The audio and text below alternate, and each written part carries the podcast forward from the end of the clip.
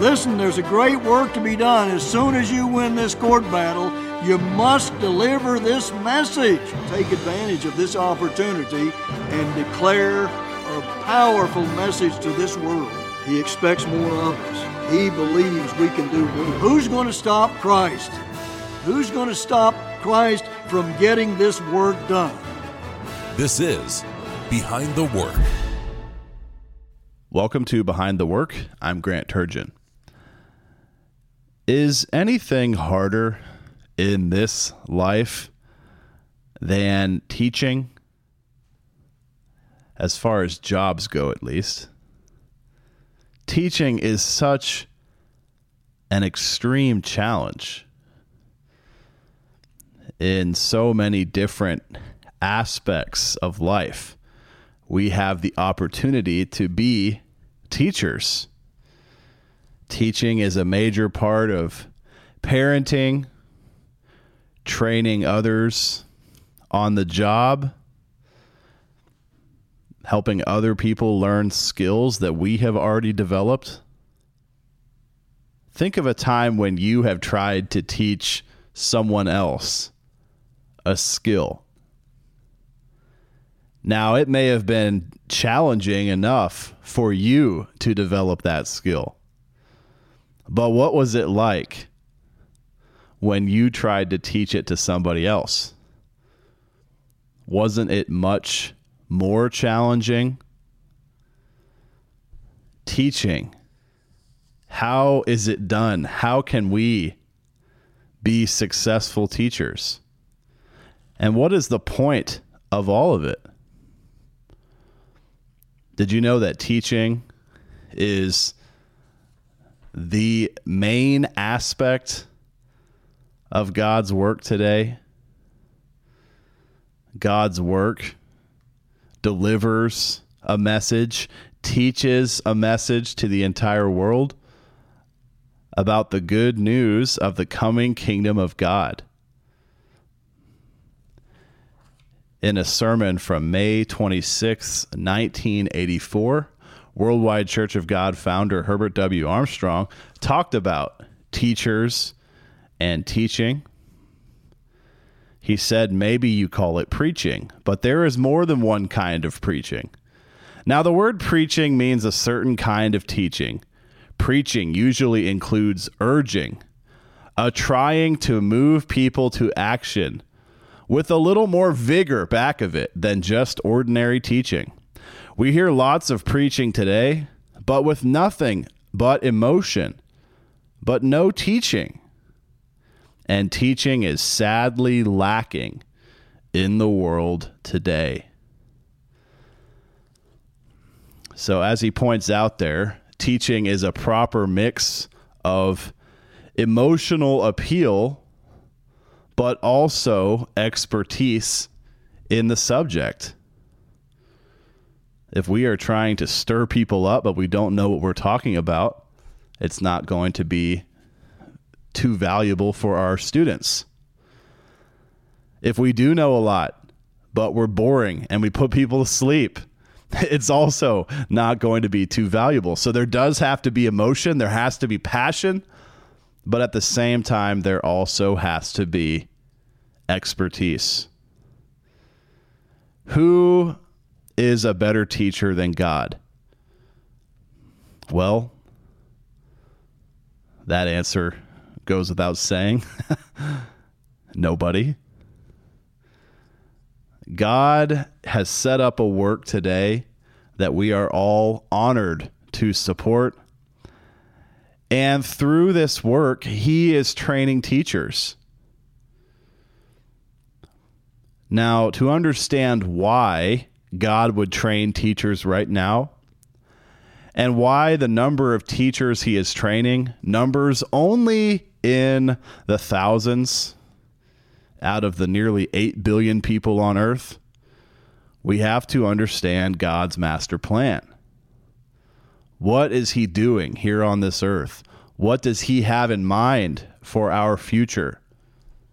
Why are so few called to teach today before the return of Jesus Christ. Mr. Armstrong continues in this May 26, 1984 sermon. We are the first fruits, and only those that God the Father has drawn can come into the church. Only they are called. But what about others? And why can't others come? And then he talks about Romans 8, verse 7. Romans 8, verse 7 explains a lot to us. It says, Because the carnal mind is enmity against God. For it is not subject to the law of God, neither indeed can be. What a revealing verse. That says that the vast majority of all mankind has closed minds to God's truth. They cannot, they will not understand God's truth right now. And that was the case for every one of us in the Philadelphia Church of God before God called us, before we were converted, before we received the Holy Spirit, before we had a mind change.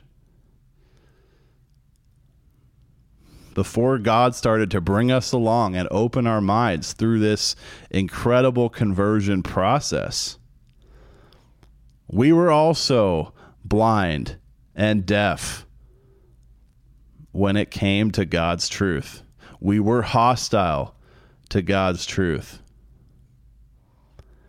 And then God worked a miracle. God brought a small, a low thousands of us, a small number, into his church to become teachers.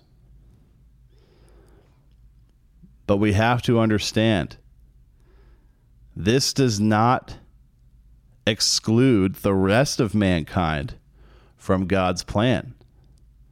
Yes, God has only called several thousand today out of billions, and yet their time is coming too. Mr. Armstrong says here they don't understand the gospel, they don't know what the gospel is. And yet, that's what Jesus Christ came to earth the first time to preach, to teach. Mark 1, verse 15, Christ said, The time is fulfilled and the kingdom of God is at hand. Repent you and believe the gospel. Mr. Armstrong asked the question How can they believe a gospel when they have never heard anything about it and they know nothing of it? So Christ was a teacher. He commands us to believe the gospel. And yet, how many people have actually heard that gospel? Mr. Armstrong preached it around the world. He fulfilled Matthew 24, verse 14. But still, there are individuals, plenty of them, who perhaps didn't hear that message. God says to believe the gospel, and yet not everyone has heard it yet. God wouldn't make a command unless there was a way to keep it, to obey it.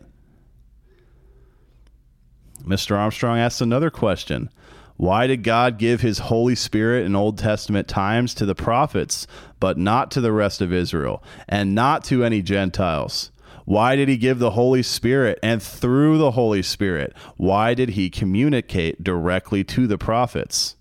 Well, it was for a certain job he had for them to do, and that was they were called to do something. They were called to write down the messages that God gave them and those messages comprise the Old Testament, in other words, parts of the Bible. They were the ones through which God communicates to the whole world ultimately, but the world doesn't understand much of it yet. The church does, but the world does not. So, even going beyond the formation of the church, as Mr. Armstrong talks about here, God only used a select few. He only gave access to his Holy Spirit to a select few who had a job to do at that particular time. People who were going to be involved with recording God's word, writing down what God said in the Bible, preserving God's word for us. Mr. Armstrong continues they were called to perform a certain mission or job. But why are we called? Why are we the first fruits? And why does not God call everybody now? Why has He called only us, those of us that are in the church? Is God unfair? Is God a respecter of persons? We have to ask that question. Does God play favorites? Is God the teacher giving special favors to the students who put an apple on his desk? What is it? What's going on here? Why is God calling some people out of the world today, but not the vast majority? Mr. Armstrong continues here in this 1984 sermon The only reason that anybody is called now is we are drafted for a mission. And that mission is that we become teachers. Like I said, teaching is probably the hardest thing in the world to do. Out of all the jobs I've ever done or ever had, teaching is the hardest one by far. And now I have a chance to teach all the time at Imperial Academy in a, in two different English classes. And beyond that, every single day at home, I have a very bright 4-year-old daughter. And she could poke all kinds of holes in what I say if I don't teach correctly. We have to be able to teach, be experts in our subjects, or else our students are going to ask questions that completely stump us. Real study, advanced preparation must be put in before we go to the classroom, before we sit down with our children and teach. We all have different teaching opportunities. We're all being trained to teach, even if we're not doing it yet in this life. And teaching is a hard job. Now, there are plenty of things we must teach to our students. The really the most important thing is that all blessings come from obeying God. All the happiness and peace and joy, the abundant life comes from keeping God's law, obeying his government. There are blessings for obedience and curses for disobedience. And anyone can read about that in the Bible. It's right there for us. Leviticus 26, Deuteronomy 28. There's the tree of life, and there's the tree of the knowledge of good and evil. There is light, and there is darkness. There is God, there is Satan. There is the give way, there is the get way. And when we uphold a godly standard, when we uphold his standard of righteousness and perfection, we do bring out the best in our students. They are motivated to strive for the impossible or what they thought was impossible. Great teachers help their students unlock the incredible human potential. They help their students become more skilled than they ever thought possible. Now, again, Mr. Herbert W. Armstrong said here in this 1984 sermon Jesus was a teacher. He taught his apostles, his disciples who became apostles. And his great commission was Go you into all the world and teach all nations. So Christ teaches us, and then we turn around and teach. And that's what God's work is all about. It's all about teaching. There's nothing more challenging, but there's also nothing more rewarding. Seeing the results in our students, in our children, in anyone we have the opportunity to teach. Mr. Armstrong said, the character of God and the character of Christ. We couldn't be teachers without that character. He said, if we are going to teach others, we have to set the example. And we have to teach people to come to have the character of God. That's ultimately what it's all about. This warning message goes out to the world today through Mr. Gerald Flurry, through the Philadelphia Church of God, through the Philadelphia Trumpet News Magazine, the Key of David television program, KPCG Radio, the Royal Vision Magazine, the church websites, pcg.church and thetrumpet.com, and plenty of other avenues. There's even a concert series. There are digs in Jerusalem. All kinds of ways to shine a light to the world, to give people hope, to show them that God's way of life really works. Now, a huge part of teaching is demonstrating, is giving examples of how the principle we're trying to get across actually practically works. In the case of teaching God's way of life, we set an example by the way we actually live. We demonstrate that God's law brings blessings by showing that in the way we live, showing the blessings we receive by obeying God. It really does work. Teaching without examples is empty and ineffective. Teaching with examples is full and effective.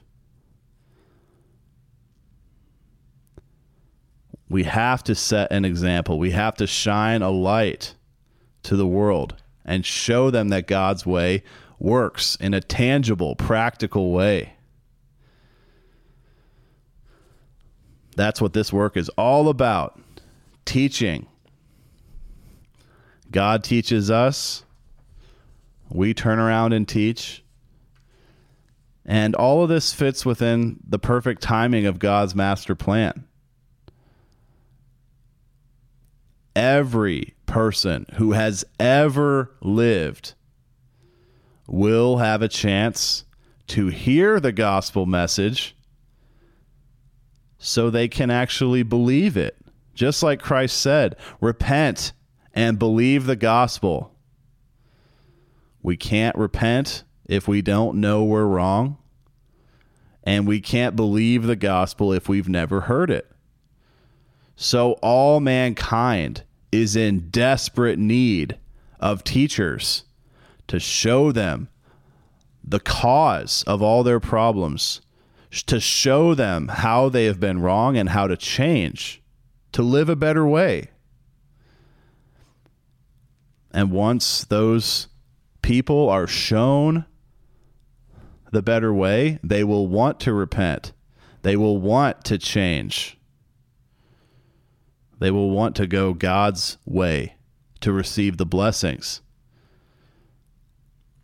Those people will need teachers, these hundreds of billions, probably, at least tens of billions of people who have ever lived, they will need teachers to explain the gospel, to expound on God's plan so they can understand.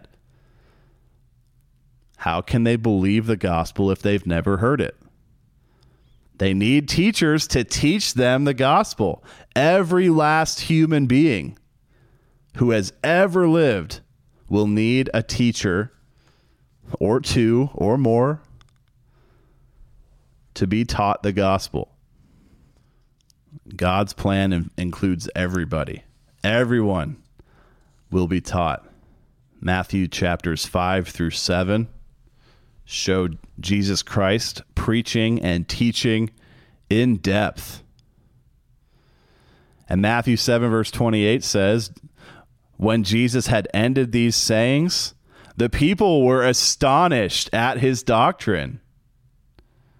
Then, verse 29 For he taught them as one having authority, and not as the scribes. How did Jesus Christ, the teacher, have authority? Well, he spoke up powerfully. He commanded attention. He led by example. He was an expert in his subject. He combined emotion and logic in perfect balance. He told stories. He expounded on valuable life lessons. And he proclaimed the coming kingdom of God. He was the perfect teacher. Acts 1, verse 1 says that the book of Acts records all that Jesus began both to do and to teach. Acts, the book of Acts, shows Christ's students becoming teachers, the fruits of Christ's teaching becoming evident down the line, down through the generations of teachers and students that he started. Mr. Armstrong said, He taught so that we would learn, so that we in turn could teach when He comes in His kingdom. That's when we will be doing most of the teaching. Some of us are called as teachers and ministers to teach you now.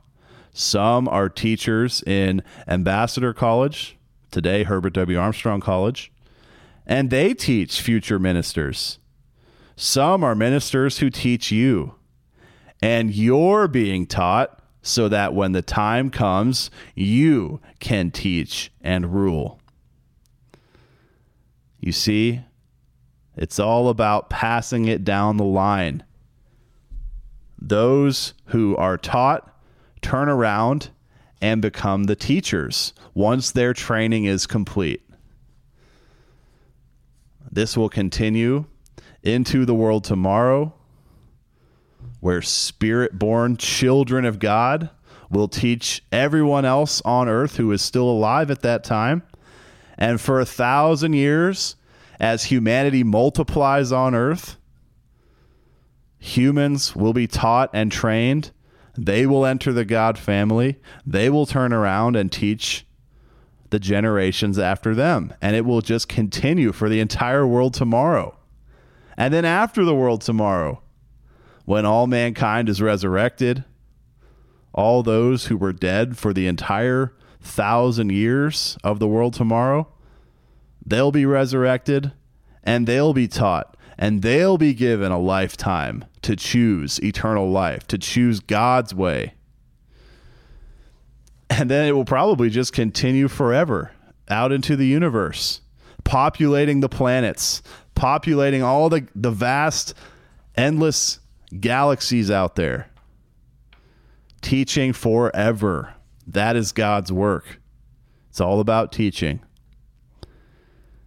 Here's some sobering correction from Mr. Armstrong. He quotes Hebrews 5 verses 11 through 12, which which state of whom we have many things to say that are hard to be uttered, seeing that you are all dull of hearing. For when the time you ought to be teachers, you have need that one teach you again, which be the first principles of the oracles of God, and are become such as have need of milk and not of strong meat. So, those in God's church today, those hearing the message of God's work today, have an opportunity to be trained as teachers. But are we sleeping through our classes? Are we dull of hearing? Or are we getting ready to teach? Are we the equivalent of spiritual babies who need to stay on the milk and haven't advanced to the strong spiritual meat? Mr. Armstrong comments on Hebrews 5, verses 11 through 12. In other words, brethren, you should grow in grace and knowledge and absorb more and more so that you can go out and teach others. And Paul is here rebuking the congregation. They ought to already be teachers, but they had not absorbed enough knowledge to teach anybody. And I wonder how many of you are in that boat today and you haven't absorbed enough knowledge. You haven't grown enough in character. Have you grown enough that you can qualify now, do you think, for the job that is coming? What kind of teaching credentials and resume will we need to teach all mankind? It's a resume much more impressive and extensive than one that would qualify us to teach at Harvard. We have to become spiritual masters, experts in God's law and His way of life, living God's way through a lifetime so that we know how to teach it to others. That is a motivating calling.